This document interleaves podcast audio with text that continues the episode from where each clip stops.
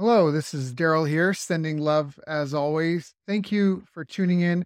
I just want to say if you like this interview, you can check our website for companion workbooks, action guides, tools, checklists, templates, and show notes with links for everything mentioned on the call.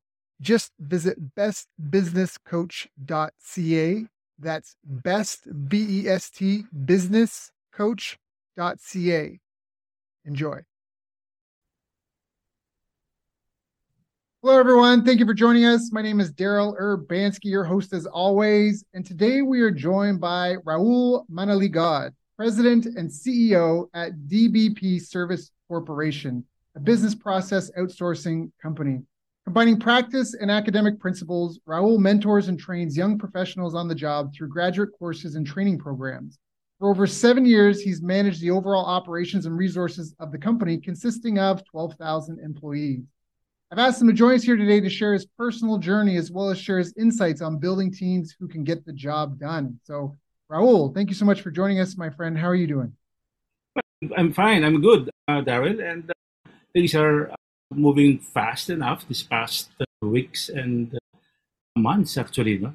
Thank yeah. you for inviting yeah. me. Yeah, it's been an honor and a pleasure to have you here.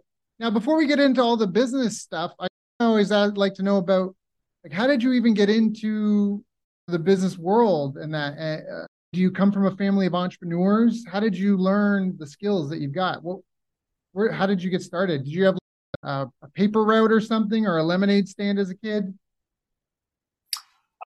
Actually i've been into a lot of stuff no in the past meaning i i ran organizations in terms of I, I ran schools collegiate level, tertiary schools, secondary schools. I also ran non-government organizations.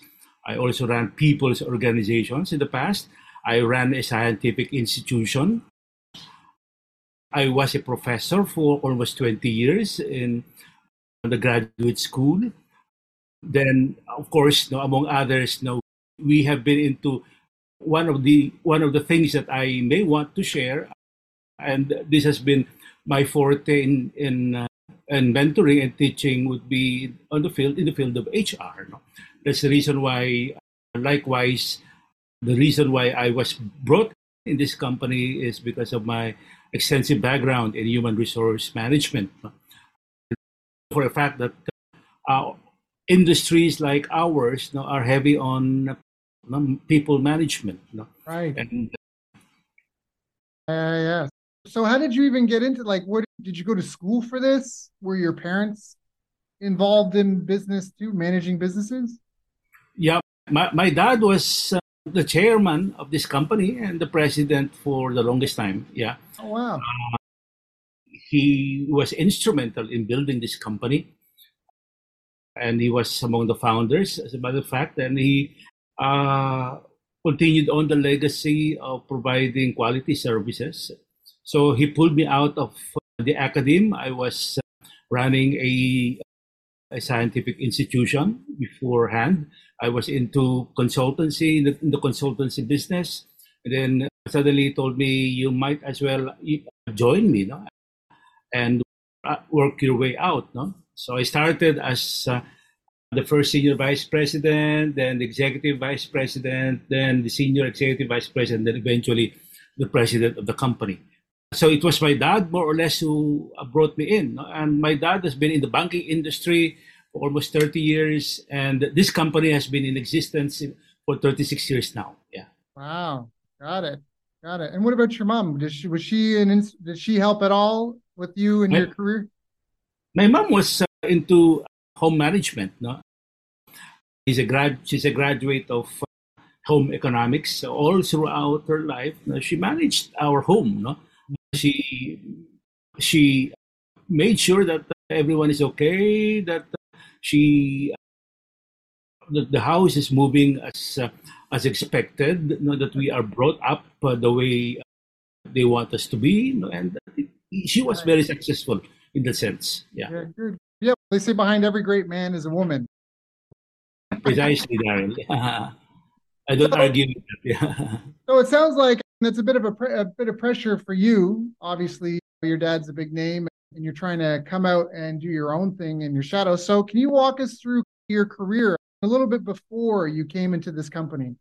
The early days, some of the skills that you developed. You mentioned you were working with a scientific institution. What, why? What was the, what got you? Is very different than banking. What got you interested in that? Yeah, I started in the banking industry right after college. Okay. I started in the banking industry, then uh, then after that, I entered the seminary, and then I was formed in such a way that I need to deal with people. No? It's people management no? for a while. Then, after my seminary formation, then I started being a school director a school director. Then after the school, being a school director, I, I, I manage a non-government organization, a parish-based organization. Then after which I went for another schooling. By the way, I finished master, I finished my my Bachelor of Arts in Economics beforehand, mm-hmm. took my MBA before I entered the seminary. Then after leaving the non-government organizational set up, I again went back to school. No, I took my master's uh, degree in another master's degree in this time in uh, at the Asian Institute of Management. Okay, then after which, no, I wanted to make a dent in the same thing as uh, the environment, particularly. So I got myself into running the Manila Observatory at the Ateneo de Manila University. Okay, so we started event we started eventually setting up the climate change center for Asia in the Pacific. Wow! And that, that was the time when you know, I got involved with science, among others. No? Then after which, for I think uh, after almost two decades working with a research institution, uh, I started up my own consultancy business. No? Working with different organizations you know, in different areas, different fields, and industries. While at the same time, I was teaching, mentoring in the graduate school, teaching my MBA and human resource management. While and I juggled my my my things out, no, because at the same time I was also taking up my PhD, my doctorate degree, hmm. uh, while teaching and working, no, as a consultant. What's your PhD in? That's in uh, public management. Public, public management. management. Yep. Yeah. Public management. Yeah. Wow. So you you're highly specialized for the role that you're in right now. That sounds fantastic. Now it sounds so simple and easy and straightforward as you explain it now, but I imagine there were some challenges in there. What were some of the biggest challenges that you had to face in your career? It's change management, basically, no? because you, I, normally have been brought in to to be a troubleshooter in particular.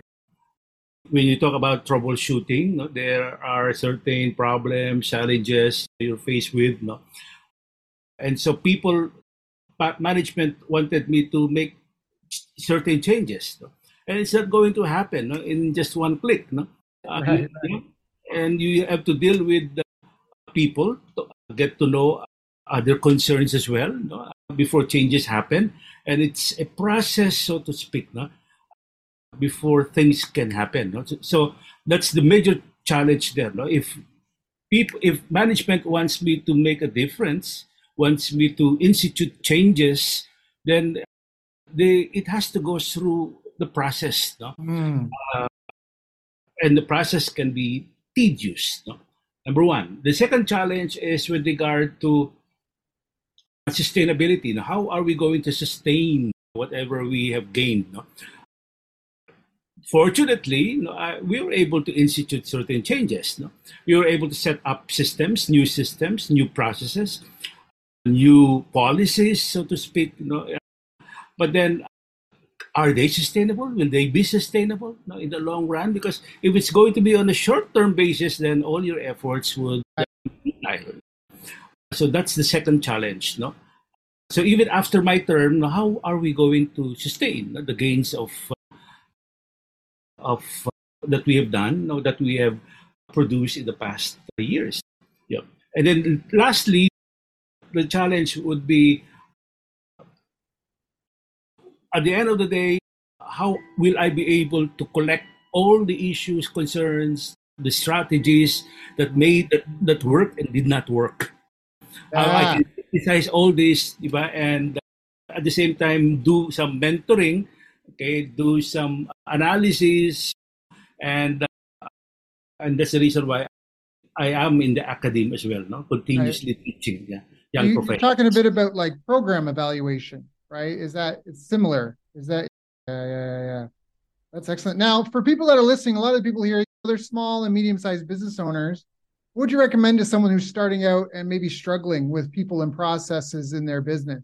Maybe they've got a small team and they're experiencing growing pains or trying to hire new people while keeping everything running. What would you recommend to people who are starting out and struggling? You start small it's important to start small, no? But think big, no? Uh, it, the pitfall sometimes is that we wanted to start big immediately. And so when you start big, you need a lot of capital, no? But when you start small, then you start with a little capital, no? And then later on, grow on that capital, sustain whatever you gain, then do some control measures here and there, if you earn, then you need to likewise put aside.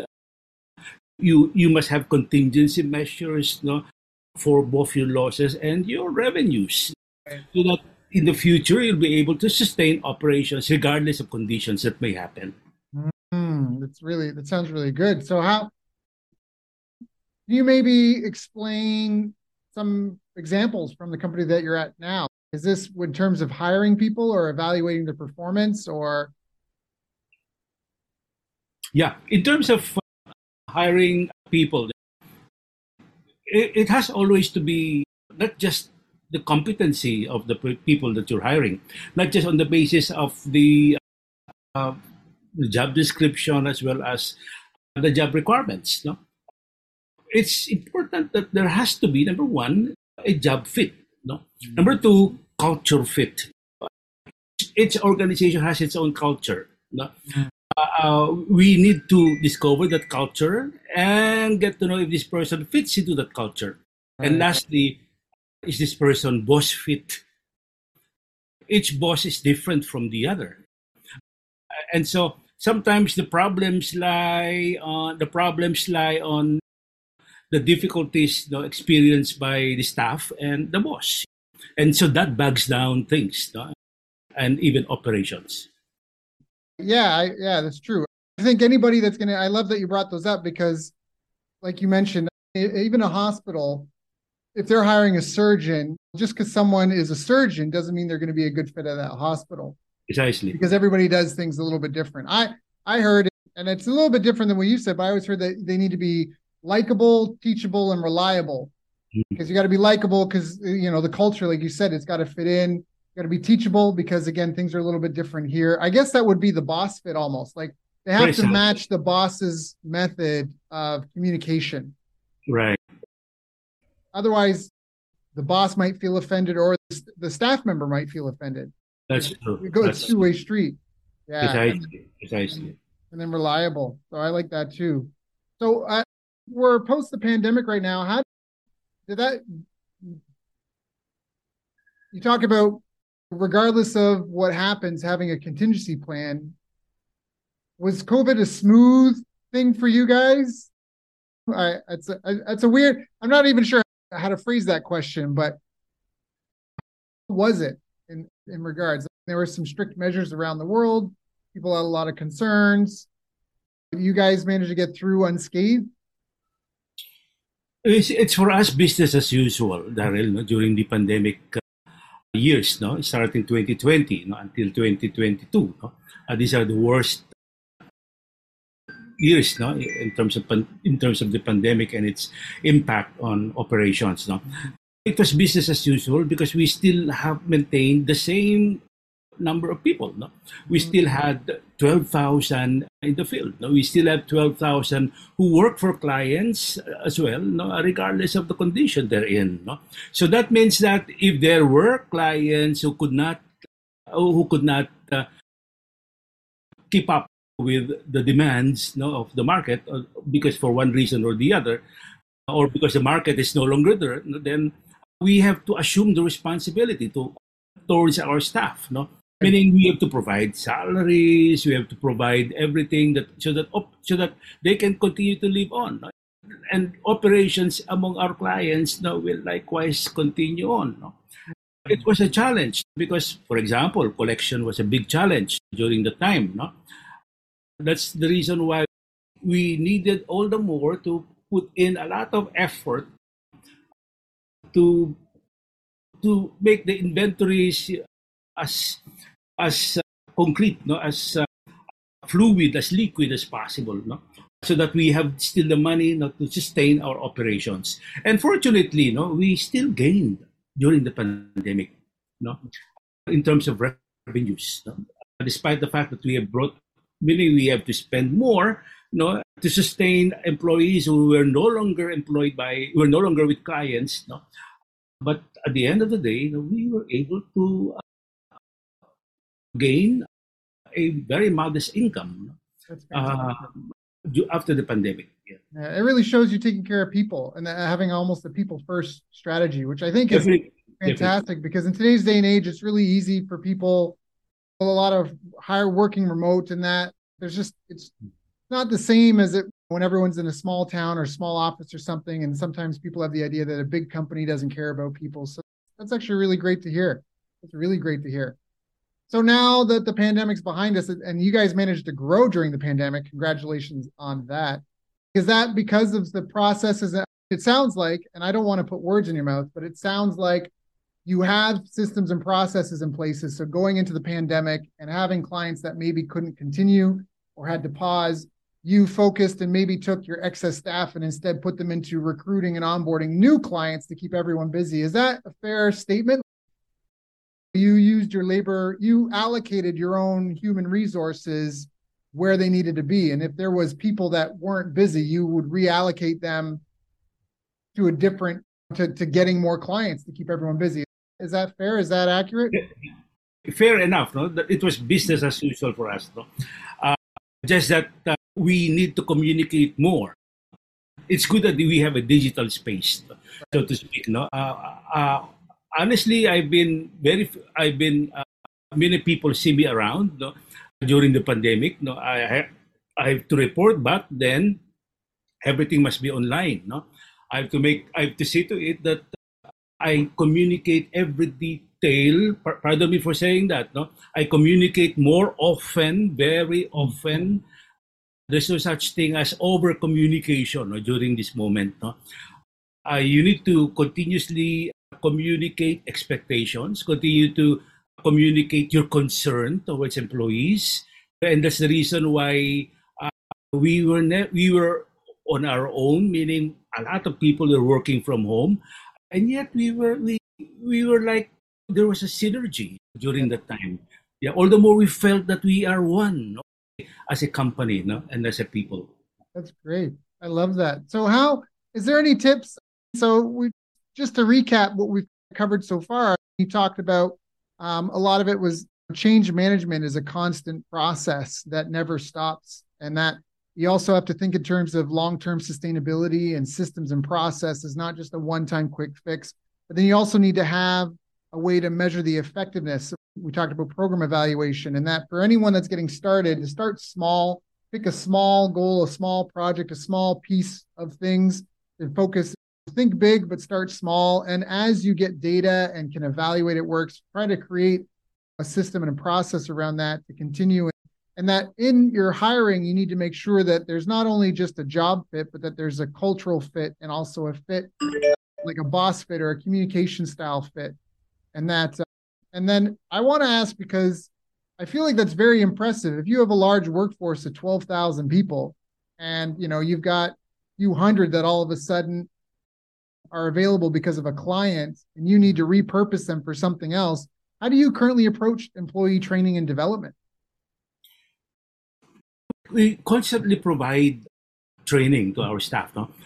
it's the it's something that we always have to remind ourselves that we have to add value to our people. No? It's not just uh, hiring them, okay, and gaining from you know what whatever they whatever they, the services that they render for to clients but we have to add value to our people and that can only come in through training and development so we are conscious about efforts on a regular basis to, to provide training to them no? Mm. Uh, short tra- tra- short-term training and long-term training no, in terms of education no? if they want to take up master's degree they want to take up graduate degrees if they just want to just to have a refreshers course that we are we provide them accordingly and mm. this is not just for our corporate staff but also for our employees nationwide mm. so is there like company is there a company curriculum as well as elective things that staff can choose or how do you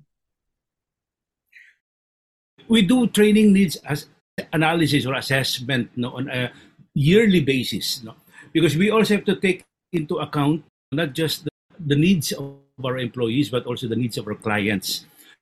And after the training needs assessment, then we design a, a training program, a short training program, and a long-term training program. No, uh, again, that's very specific to our clients' needs. Also, no, if it's going to be a long-term training program, for one, no, for a client, giving, for example, no, for a client, no, we start with uh, simple things like customer or uh, service orientation, no, customer right. service training programs. Then it, uh, in, uh, progresses into uh, doing Excel, advanced Excel uh, training, and then it goes further into technical writing. Okay, and then it goes further that, to you know what we have right now are some info, some data and information, uh, some training on data privacy, gender, gender uh, empowerment, diversity in the workplace, among others. And then for those who would like to, to go through graduate studies, then we we have a certain program for them. No?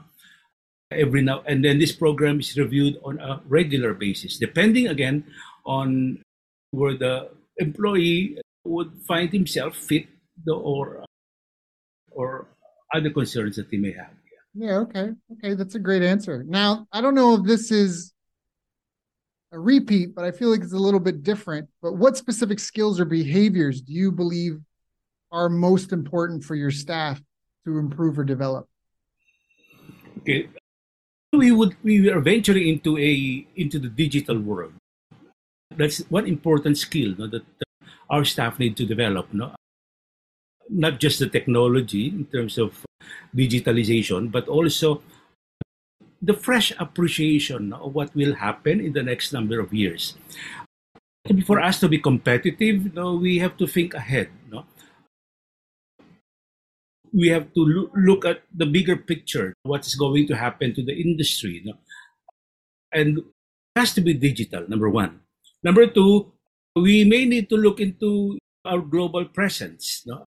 next. No? So it, it's we, we're providing training towards this direction. No? The digital space, number two,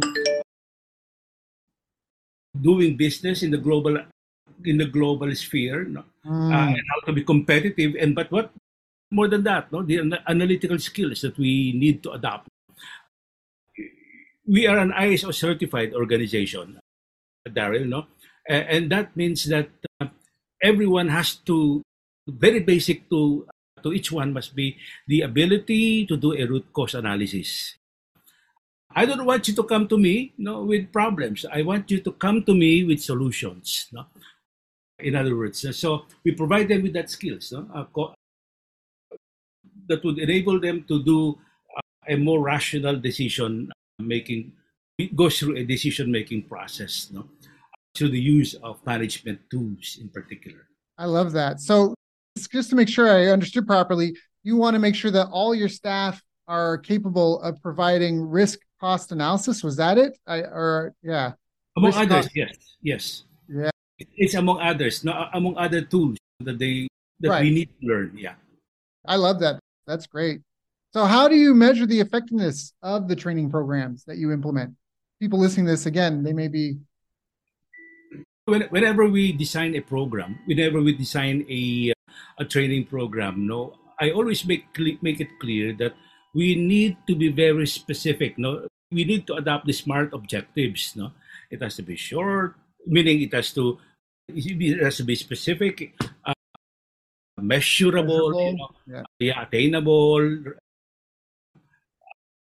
realistic and time sensitive. and then of course time bound no? Yeah. we also have to you i always have to, to specify to them that I has at the end of its training this is this should be measured no? This should be the outcome no? We cannot be too generic about our objectives no? And therefore no this has to be translated into an uh, into a a way for us to evaluate no, whether that activity was successful enough no? Mm, uh, we cannot evaluate how successful it is not on the basis of if there was a good feeling if they enjoyed the talk of the speaker or enjoyed the activity no? But what is more important is that we need to measure what uh, the improvements that happen thereafter on the basis of the terminal objectives that we had in mind Now, let's talk a little bit about the clients that you guys see that are coming in.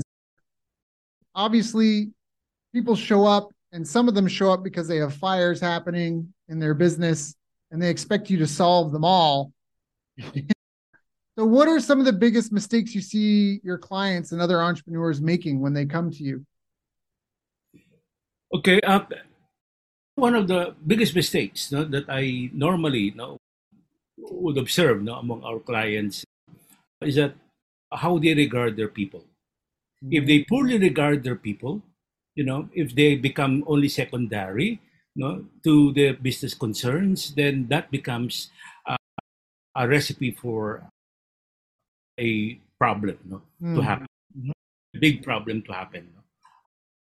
It's it has to be always people centered. No? Uh, mm, pardon me for saying so, no? Because I, I, this has been my observation as well. You don't take care of your people soon enough, no, your business will not be taken care of by the people Mm. who you hired. This it can be for a while, you know, that people respond, but thereafter, they, will just have to leave you hanging, no, because they you don't care anyway. yeah, yeah. Anyway, yeah. I love this quote. Elon Musk mentioned that all a company is a group of people solving the pain of another group of people, and they solve that pain via a product or service. That's And true. I think you're That's- talking, yeah. So it's just people helping people. And Yeah. So I, yeah, I love that. So are you are you guys really believing in people like climbing up the ranks and skill development from within? Is that something that you guys really encourage? Yeah, we have of a career development path for our people. And you know what we recently set up, uh, Daryl, is a wellness center. No? And a wellness center includes, among other things, a uh, a career counseling team. And th- this team provides not just an analysis of where the person is and where the person may want to, to achieve in the next number of years. It's not just good for the individual, for our employees, but also good for the company, no? so Yeah. that we can make the succession plan work on the basis of what can be done now. I love that. Yeah, that's fantastic. That's really good. I think that's a huge plus. Now, the wellness center, I'm just this is personal curiosity. Does it have a fitness facility or anything like that? Is that kind of yeah? Because I are, was that a yes or, or are you just Yes, uh, yes, Daryl. No, we the, the wellness center no, uh, has a different as different components. No, it has a physical component. No, in terms of uh, providing providing physical activities, a mini gym, and uh, as well as yoga and Zumba classes to our employees. Zumba is so for people that aren't in the Philippines. Zumba is so big here. It is so big. You'll go That's to the mall and see a hundred people doing it in front of one instructor on a stage. Yeah, precisely. No, but it's also a good stress buster. No, yeah. stress stress buster for our employees. Yeah, and then, uh, uh, and that's one component. Now, the other component is the physiological. No, there's a clinic as well that provide palliative as well as uh, preventive measures, no, programs, training, among mm. others. I love we that. Have a therapy center. Yeah. Yeah, I've always been a big believer in that. When I was where I grew up in Canada, you, we used to have the largest military base in the country. Now it's the second largest. But I was really surprised to learn. I started going to the gym. They called it the field house the base had a gym. They called it the field house. And I was really surprised when I was there one day, just with my friends. We were like teenage boys. But one of the people there working out told me that they worked for the military, but they were just a civilian. They weren't in the military. But even if you were a civilian, the military would let you earn an extra hour of pay every day if you logged into the field house. So they had the membership card. And if they tracked, you would get paid to exercise at the field house because they had all the stats on like mental emotional resilience stress right, relief right. you're more disciplined more productive all that stuff. Anyways i just yeah that's excellent. Oh that's so good. Are, know yeah. what are some of the other mistakes you see your clients and other and when they come to you? You talked about treating their poor regard for their people. Are there any other mistakes that they make when they comes do they not have doc like process documentation. They don't what other mistakes would you recommend? Well, I, I what's your for one thing that i also observe is that it's the kind of perspective that they have. More often than not the mistakes eh, boil on the short term perspective. Yeah. that we're doing this because we need to address this right? and then if it gets addressed then back to uh, business no? But that's not it no we feel that there has to be a long-term plan, a strategic plan, you know, mm-hmm. that, be, uh, that, that management has to agree uh, once and for all. No? It has it cannot just be you patch this and patch that. No, you it has to be long term. You know, on the basis of a long term. So they have to sit down. We cannot provide you a short term solution. That's always what I tell them. No, what we can provide you is a a uh, a solution that perhaps uh, will outlast you. No, uh, it's something that's sustainable no, in a way. Yeah, yeah. God, I love that. I love that. I love that. So, what are now talking about yourself and obviously working with these different companies and having to manage so many people and deal with different people and different cultures? You know, what is some of the best advice that you got in handling cross cultural relationships and in managing people? Listen to your people. Listen to your people. No? They themselves no, have, uh, work closely with your clients. They know the real uh, situation in the field. Listen to them. We, I'm an, I'm, I, I was part of the academy. I've been a manager and a administrator for the longest time. No? The tendency for me is that I know everything, you know, and that's not a that's wrong for me. Mm. Uh, I, I feel that I must continue to learn from whom? From my own people. They know what's happening, and more often than not, that's the reason why we are building their capacity to decide, and we are providing all the tools available through training. Then they themselves must be able to identify the problem. They themselves must be able to provide solutions not to the problem. The more that they provide the solutions, no, the more that they own, they will own the strategies no, that we can be used. No?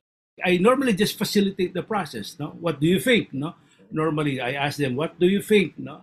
What do you think is the best solution? Okay, then they give me the solution. No? It's not because I don't know the answer, just that they know better no, the, yeah. the situation. Yeah. I love that. So you really try to have them develop their own ownership mentality. Precisely. I love that. I love that. Yeah, okay. I've got pages of notes. I hope people listening are taking notes too. There's lots of good here. So again, I love this. You're basically asking, what if they're right? You try to avoid. We call this black belt eyes. So a friend of mine had a. He opened up a martial arts school in Miami, Florida, and he was a career like from a kid. He was doing kickboxing and stuff.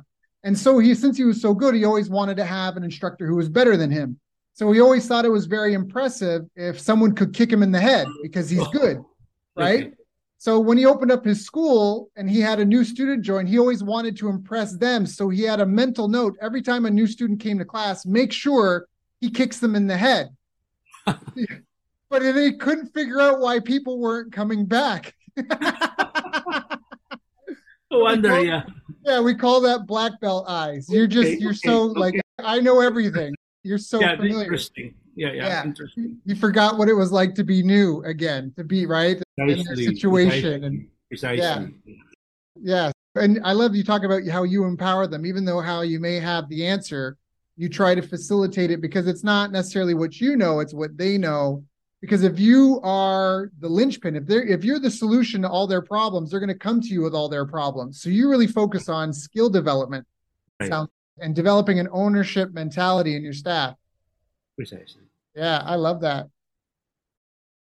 Are there any other habits that you feel have really helped you on your path to success? It pays a lot to, to be a person of integrity. Okay. Mm. That means that you need to speak, you need to walk your talk, rather. You need to walk your talk. No? Uh, and it's something that I have to guard myself you know, with. No? Because you have the tendency because you have the power, you have the authority, you're on top. So you can just do anything under the sun. But that's not it, no? Because you have to be consistent with what you say. You have to be consistent with what you believe in. You have to be consistent with the values that the company hold dear, no? and you have to be a model of that, no? So to speak, no? You cannot tell them to do this, no? If you yourself don't do it.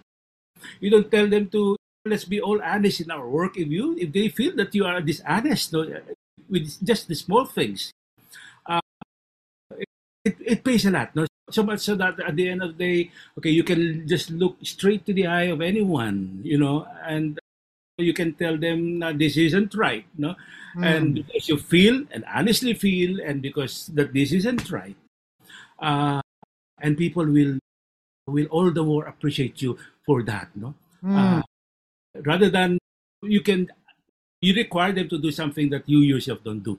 Uh, no no yeah. I like that. And I, I think even when you deal with integrity and honesty even if you make mistakes it, it allows them to forgive you better versus if yeah yeah. you're just pushing things yeah. bossing people around. Mm-hmm. so it's important to be very to to be vulnerable as well won't tell them. I never tell my people that I, I am infallible. I'm perfect. I am.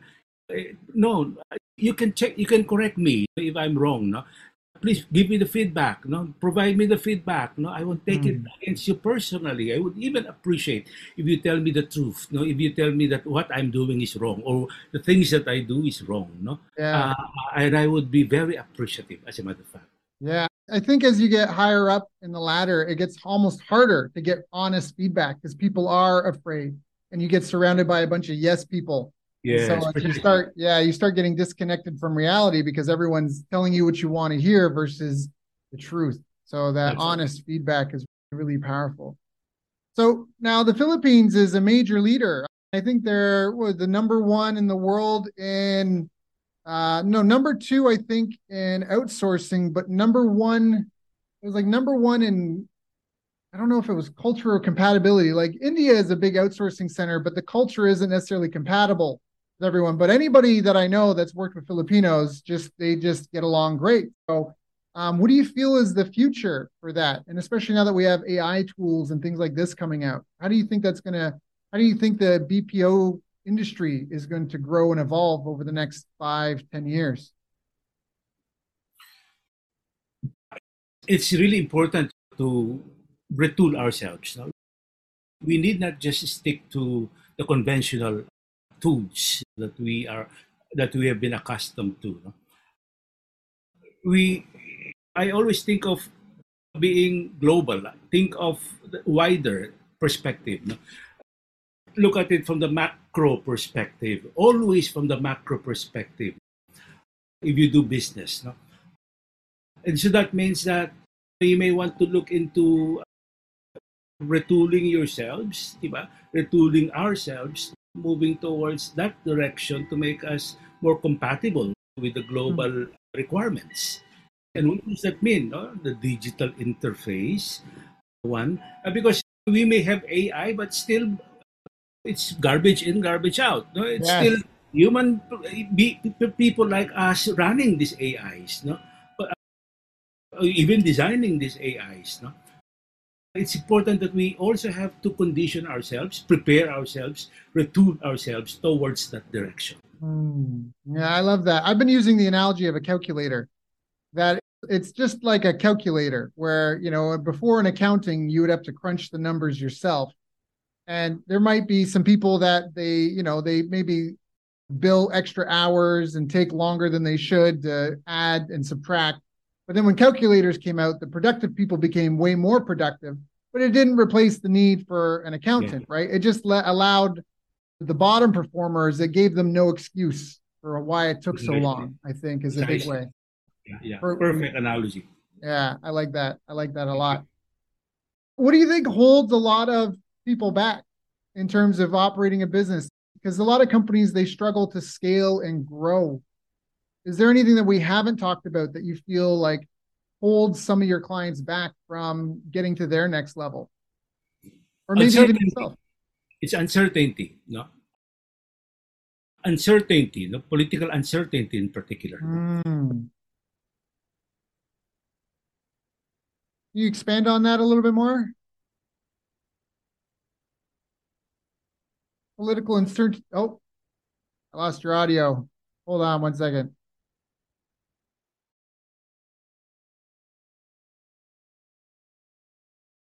direction. But then again, because of changes in leadership, then strategies uh, change as well. No? And of course, you would not know then. Uh, you would not predict now what's going to happen next because of that. Mm. Uh, that's the reason why we always go beyond leadership. We always go beyond the political uncertainties. No? What is going to happen in the global scale? No, because we are no longer a an island. No? We have become a community of nations, mm-hmm. and uh, we look at trends, no, globally, no, not, uh, but regionally as well, no? not just trends from within, because that can be a an opportunity for growth for us. I love that. I love that. It's actually really well said. So moving forward, obviously, it sounds like you said you got to be aware of the political uncertainty, but keeping your eye focus on the problem that you're solving for your clients, making sure that you're thinking thinking globally. Is it act lo- locally, think globally, or because of the nature of, of your business, you also need to act globally at the same time? Is that? Yes, we have to act globally. No, sooner or later, no, we need to expand our wings. No? Uh, we need to we need to grow no, towards that direction, Daryl. No, because we just cannot focus on just the local market. No? Mm. Otherwise, we're limiting our growth mm. and potentials as well. So that means that oh, increasing our capital, no investment, no, increasing our network, no, not just locally, but also regionally as well as globally as well. So that would be the next step that we may think of in the next number of years.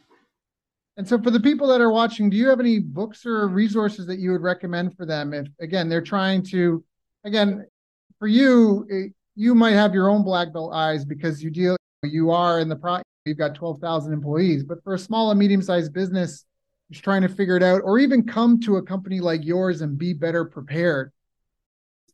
Is there any sort of resources or books or anything that you would recommend that the listeners maybe check out to help, you know?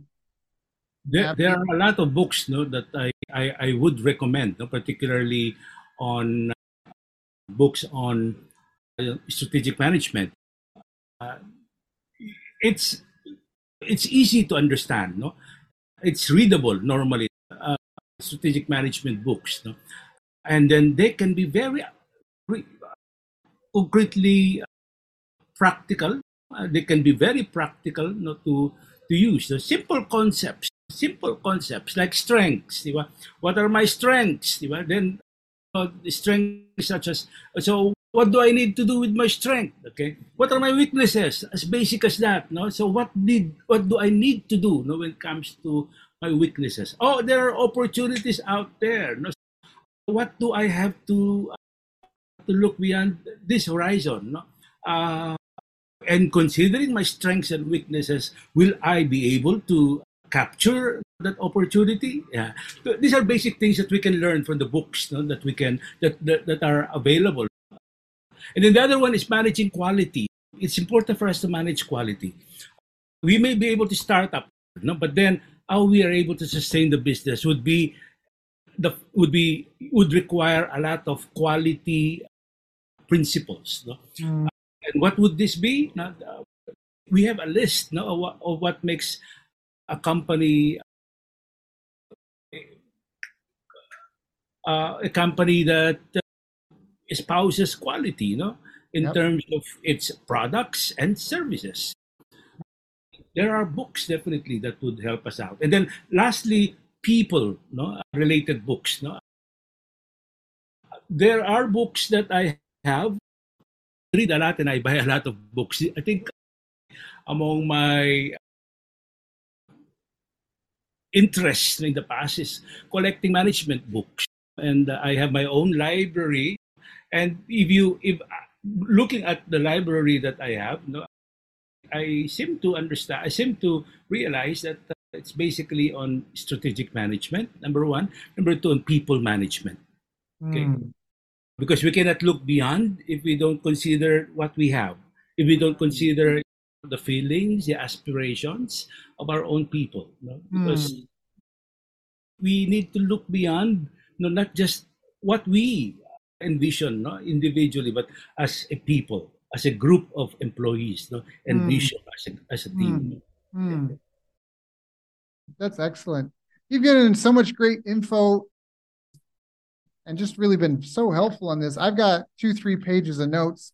I don't, is there anything that I haven't asked you about that I should have asked you about?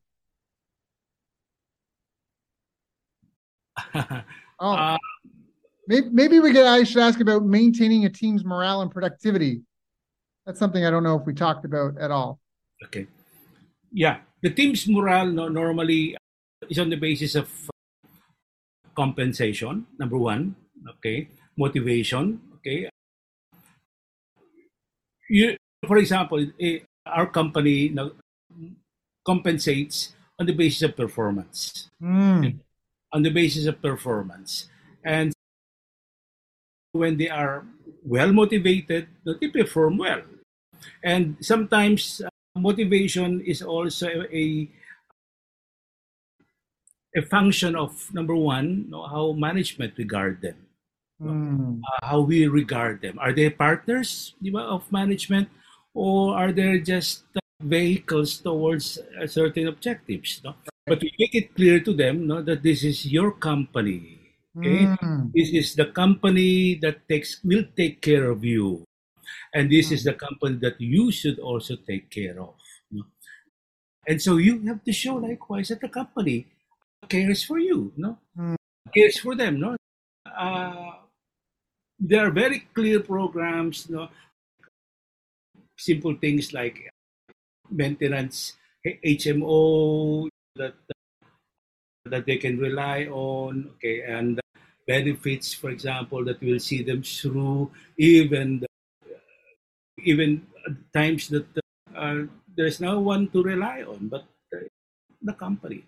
But we don't mm-hmm. want also for them to over rely on the company. That's the reason why we provide the training, okay, that so that sooner or later, if you don't want to work anymore with us, then you still have a wing not to use. Yeah, yeah. The last thing you want is someone that's not performing, not productive, not motivated, hanging out and just billing you for a set. It's almost becomes a parasitic relationship instead of a symbiotic relationship where you're both working to help the clients with their problems and that. So it's almost like you're helping make sure that people still want to stay with you. You're investing in their skills. So if they need or want to leave, they'll leave because it's not good for you and your team if they don't want to be there, but also so they can, they have that option. And then, of course, they've built their skills to be within your company. And it's almost like a, a, a reciprocity, right? Like you're helping and developing them and they feel a sense of gratitude. I'm sure through the pandemic, the fact that you were helping and paying people's salaries, they were probably so grateful to have that. So I definitely see that. Yeah, this is fantastic. This is such a good call. Raul, I'm out of questions to ask. Like I said, unless there's anything I should have asked you that I didn't ask you, I feel like we've covered such a range of topics today. Is there anything that I didn't ask? No.